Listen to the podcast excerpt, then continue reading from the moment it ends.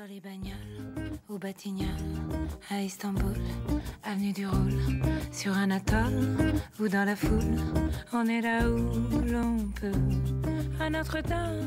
大家好，这里是数字咖啡馆，我是 Joanna。然后今天很高兴请到两位朋友，都是来自时尚珠宝品牌，然后其中有一位甚至开创了自己的个人品牌。然后虽然我自己并不是一个特别懂这个时尚以及这个饰品这个行业，但是呢，我也的确看到了一个趋势，就是现在的年轻白领们可能更多的就是会去买轻奢的这种饰品，那不是说只是买一些平价的时尚的这些饰品，或者说非常贵的奢侈品的品牌，而是中间的这个档位。所以今天也想听一听两位嘉宾他们对这个行业的一些观察跟看法。那不如你们先开始自我介绍一下。 Maggie。 Hello， 大家好，我是 Maggie， 然后我自己的话是营销广告人吧，可以这么说，大概有5年的从业经验。我之前是在广告 agency 做了几年，服务过不同类别的品牌，然后后来了去了现在这一家这个时尚珠宝品牌的市场部。对。然后另外一位嘉宾是 Cindy。 嗨，大家好，我是 Cindy， 我之前也是跟 Joanna 是同事，所以我都在一开始是在广告公司工作的，然后我职位也是设计师，然后之后就跑去跟 Maggie 同一家公司，是一个时尚珠宝品牌里面也是当对珠宝品牌，然后帮那个珠宝设计是不好意思，我文化真的要想才能说出来，就是做里面的营销设计师，就主要是做social media 方面的，然后现在2年前刚创办自己的珠宝品牌。对，没关系，因为 Cindy 是香港人，所以她的普通话其实已经是香港人当中非常标准的，就是 Cindy 不要对自己那么苛刻好不好？对，那对，其实然后对于这个行业的话，可能大家自然的会想到就是大概会是年轻的女性啊，然后可能年龄段在 maybe 20到35或者40之间呢。那我不知道是不是你们对于这个消费者有什么观察吗？就是这些轻奢的珠宝或者饰品，它的目标消费群体是怎样的呢？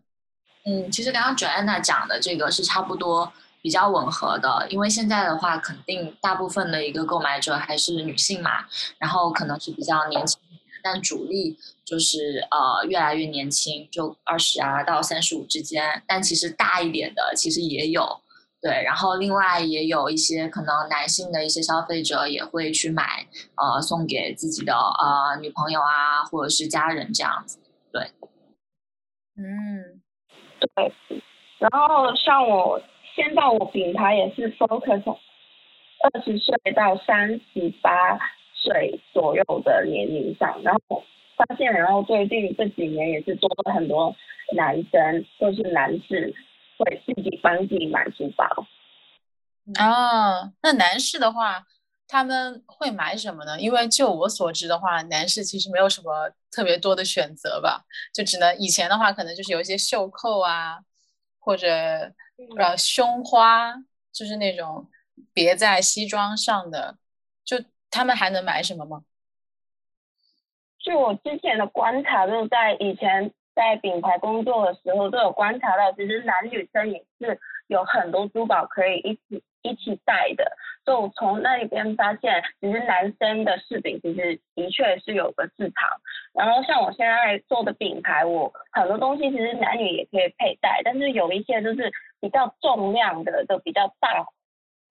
款一点的，就比较粗一点的款式，那种男生也是有那个市场在。然后譬如说我有很多的款式是针对男性设计的，像是那种 Cuban Chain， 就是那种锁链啊，因为很多男生其实也会被美国的 K-pop 文化影响到，想要买那种书啊。嗯，对的，其实这个也是，就是可能在时尚界现在比较流行的一个趋势，就可能不单单是珠宝啦，可能是像服饰啊等等这方面，其实也有一个无性别的一个发展的方向嘛。就是其实大家很多的一些饰品品牌，甚至在刚开始设计的时候，在理念上面就开始会有一些可能没有限定说是男生还是女生佩戴的这样一个趋势也是有的。嗯，啊，对，我有看到，譬如说卡地亚它那种手镯啊，就也是男女都可以佩戴的，就可能大牌他们在做的一些新产品。嗯，那这个的确挺有趣的，我觉得这个趋势可能不仅仅是在配饰界吧，对，就像甚至是美妆、护肤也是，可能更早一点，几年前就已经在 target 男性市场了。像我在大学的时候，就是好几年前了，7年前，然后就是有帮欧蕾雅做那种，就参加他们的比赛，然后他们其中就有一个项目是帮一个 Kiehl's， 就他旗下的一个护肤品牌，然后专门做男士的产品，这就是他当时的一个项目的 brief。 对，其实也有啊，就是很出名的一个，这一两年还蛮火的，然后这个李然嘛，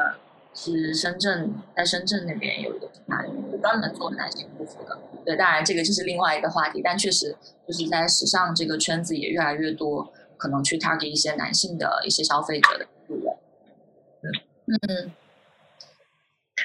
那如在对于这个品牌产品方面的话，你们会有什么观察吗？就怎么样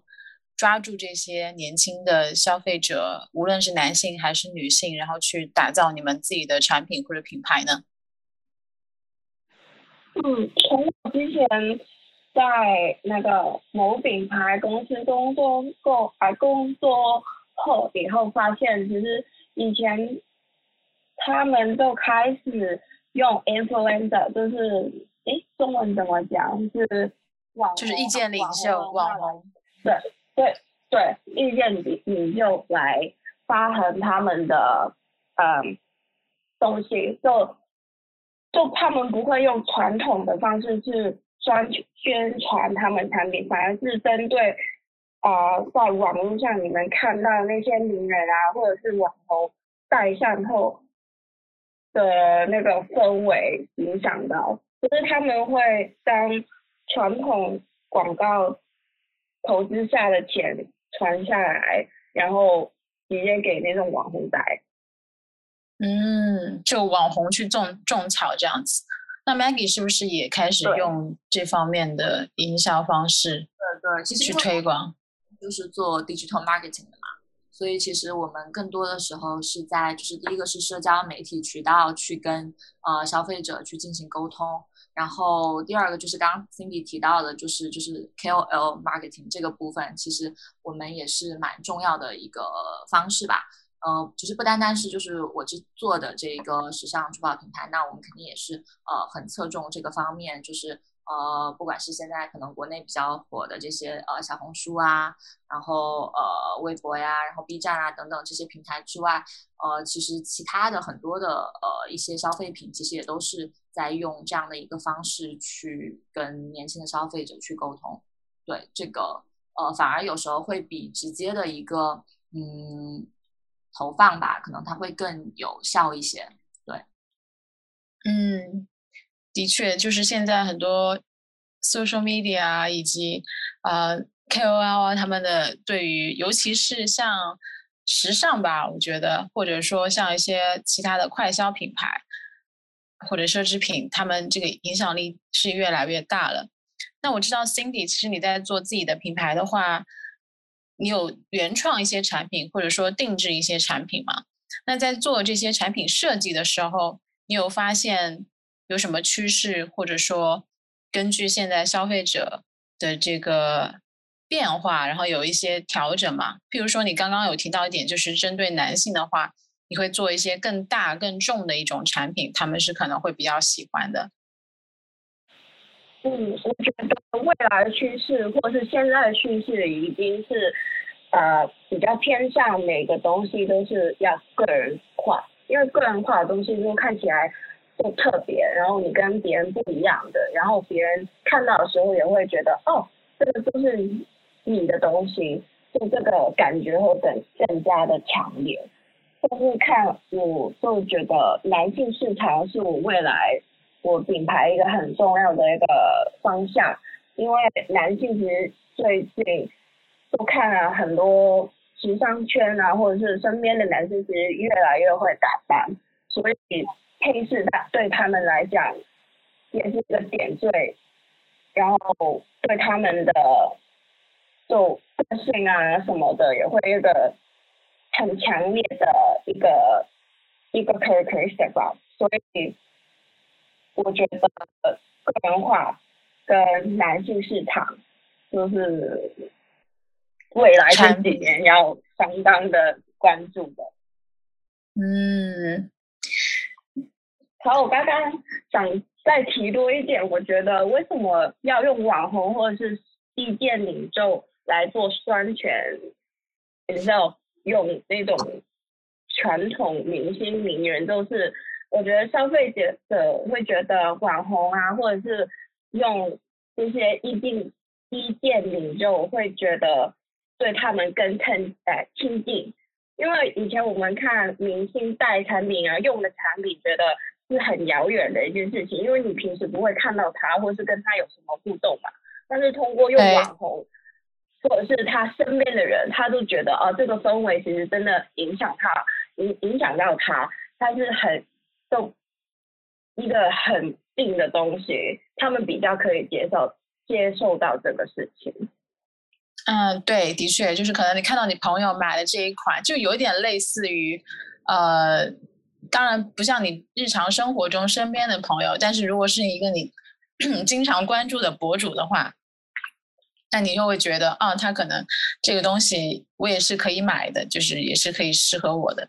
就那个距离感可能会拉近一点。如果是尤其是像奢侈品珠宝的话，他们定价也是很高的嘛，如果是明星去代言什么的，像就算是卡地亚他的一些手镯什么的也得好几万呢，当然他可能有便宜一点的，但我至今好像没有看到过特别便宜的产品，像这种大牌的话。但如果是轻奢的一些饰品，然后有一些博主在带的话，可能你会觉得其实还是蛮就是说就是我也是可以负担得起，对，我也是买得起的，然后我也是可以去用来给自己搭配的。对，策略上也会有一些不一样，因为其实就算是珠宝行业的话也会有细分嘛，就比如说刚刚 Joanna 提到的，就是可能像卡地亚呀、Tiffany 这些，它可能是本身定价比较高，那它的定义其实还是就是奢侈品的范畴。那其实在这些如果是做营销的话，可能更多的时候它很难去直接做到一个可以 tracking 的一个转化，那可能很多会放在 OK 我会跟一些明星去合作，然后做一些更偏向就是一个曝光的一个这样的一个行为。但如果是可能定价稍微偏低一点的这种轻奢的类别，它更容易可以去实现一个直接的转化和种草的话，其实我们也会更多去可能直接去跟一些KOL 合作呀，然后去做一些直接的一个转化这样子。哦，那我懂了，这个分析很到位，就是不同的价位的这个不同 level 等级的这些品牌，他们会有自己侧重的一些策略。对的，对的。好的呀，那我还想问一个问题，就是你们就是在从事的这几年当中的话，你们在做营销啊，或者在做产品的话，有没有遇到过一些比较大的挑战呢？然后你们是怎么去解决的？挑战的话，其实怎么说呢？因为本身就是做 digital marketing 这个行业嘛，其实这个数字营销行业的话，它本身就是属于变化特别快的。就可能说你几年前大家在比较多玩的一些社交媒体平台可能一下就没有那么火了，然后这一两年可能一下就会出一些很新的一些平台，然后就会有一些新的玩法和投放的方式。其实这就会要求说我们在做这个行业的人本身就是需要去不断的去知道或者说去观察到底哪些平台的一些不同的玩法。我觉得这个是就是最大的一个挑战吧。对，然后那其实怎么去解决呢？其实主要就是可能不断的去观察，或者说去跟行业内不同平台的一些朋友保持一些持续的沟通，然后去知道学习。对，就是跟他们包括在做的时候其实也会跟一些主要的一些平台方嘛，比如说不管说小红书啊，然后微信啊等等也好，因为就是大家的玩法会不断的变化，去跟他们定期做一个沟通。然后如果有一些新的平台的出来，比如说Bilibili， 那其实我们也会去跟他们去进行沟通，看看有没有什么新的可以去玩的东西。对，就跟平台保持联系，然后让他们分享他们最近的一些新的功能啊以及玩法这样子。对，然后自己也可能去会多看一些不同的案例啊，然后看看其他的一些平台是怎么样去做的。对，那 Cindy 呢，你会觉得你的挑战跟之前在就是说在一个大公司里面做设计到自己出来做自己的品牌的话，我相信这个挑战应该还是会可能应该是更大的，就是对吧？对。我觉得如果以前在广告公司还有在那个时尚品牌工作的挑战就是以前在广告公司很多都是比较向内的工作范围，就是被动一点的，就是人家叫我做什么我就做什么，都做他们的guideline就可以。但是可能之后去了那个时尚公司，因为我主要的那个职位是做 EDM，那 EDM 除了设计以外，我还要写一些东西，就是比如说一些 editorial 或者是 trend 啊什么的，所以这个东西是我就挑战很大。所以因为我本身不太会写东西，所以要经过我看很多杂志啊，线上一些网络的趋势啊，去填写这些东西给读者看。然后之后也要相当留意设计的那个趋势，或者是在我主要平台是 Instagram， Instagram 最近是比较流行用 filter 的，可以 boom up 那个品牌的曝光率，我就要马上设计一个滤镜给品牌，去让更多的人看到这个品牌这样子。对，你刚刚讲到那个 filter。是那个 filter 是怎么可以提升你的品牌曝光呢？因为Instagram 就最近好像两年前吧，刚好有这个滤镜，它的滤镜都会出现在你的 Instagram 里面，然后品牌或者是个人 account 也可以自己设计自己的滤镜。当然有人会用你的滤镜，你的 Instagram 的 account 都会在上方显示图，就想一下，如果你的滤镜真的火了，会很多人看到你的名字的对名字在上方，都提升那个曝光率。不可能有网络上有很多广告也是因为它的滤镜很有趣而爆红，然后从而人家会按下去 follow 它，然后看它其他的姿势这样。哦，那这个很有趣，我之前还不知道有这种玩法。对，我觉得这个滤镜的品牌，滤镜那个功能也是很会帮到品牌去增加它的曝光率，甚至是一个宣传的一个作用。挺好的，我觉得 Cindy， 不如你就用你的粤式普通话来讲吧，我觉得会更好玩一点。我很喜欢，就是我改一些粤语跟英文。没有，有一种叫粤式普通话的呀，就是虽然是普通话的那种。对，轮那个。我尽力了。对，我因为太久没有讲过普通话。所以现在回顾一下，对今天的挑战。对，然后哦，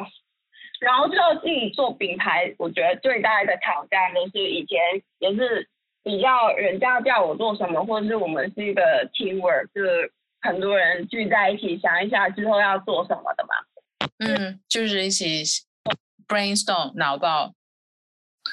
好，不好意思，刚刚掉线了。所以就延续我刚刚讲的，我觉得如果你出来自己做品牌，就以前的话就是比较被动的角色嘛，就是对，就是人家告诉你要做什么，或者是你已经有一个 team 来 back up 你之后的 direction。但你自己做品牌的时候，很多决策都是只有你自己一个可以聊，除非你真的有很多 partner 可以 support 你的。然后除了设计方面，就是我以前只专注在设计嘛，我现在更多考量是品牌的定位啊，品牌之后的方向是什么啊，然后最主要就是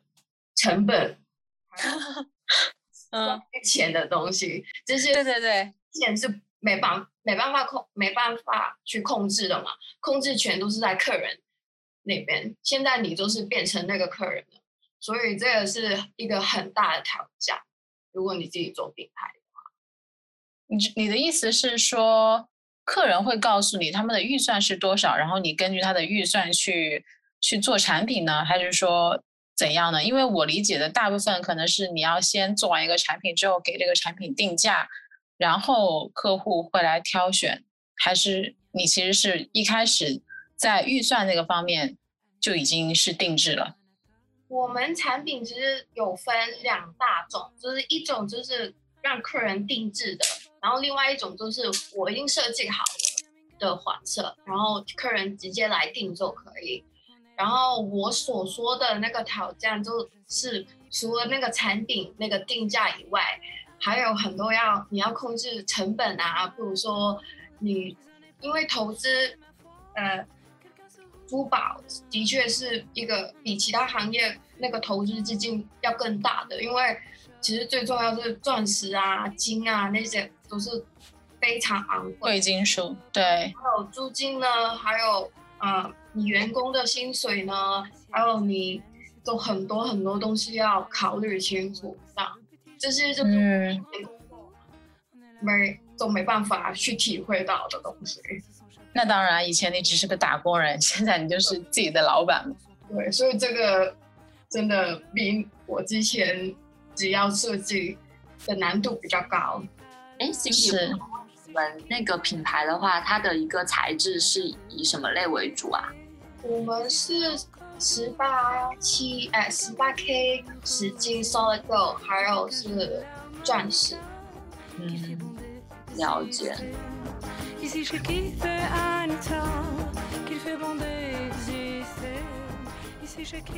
珠宝究竟有怎样的分类？成本会有多高？关注下一期，让行业营销人为你揭秘。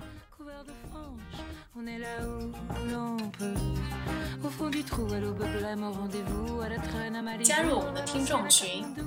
可以搜索公众号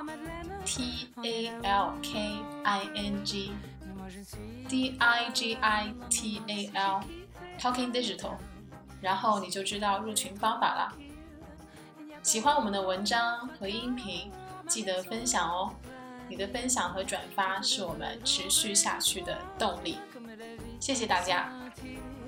Ici je kiffe un temps, comme la vie sentie. Ici je kiffe un temps. Je kiffe un temps. C'était l'été 70, je ne savais rien de tout ça et pourtant je vivais, je kiffe. Je kiffe un temps.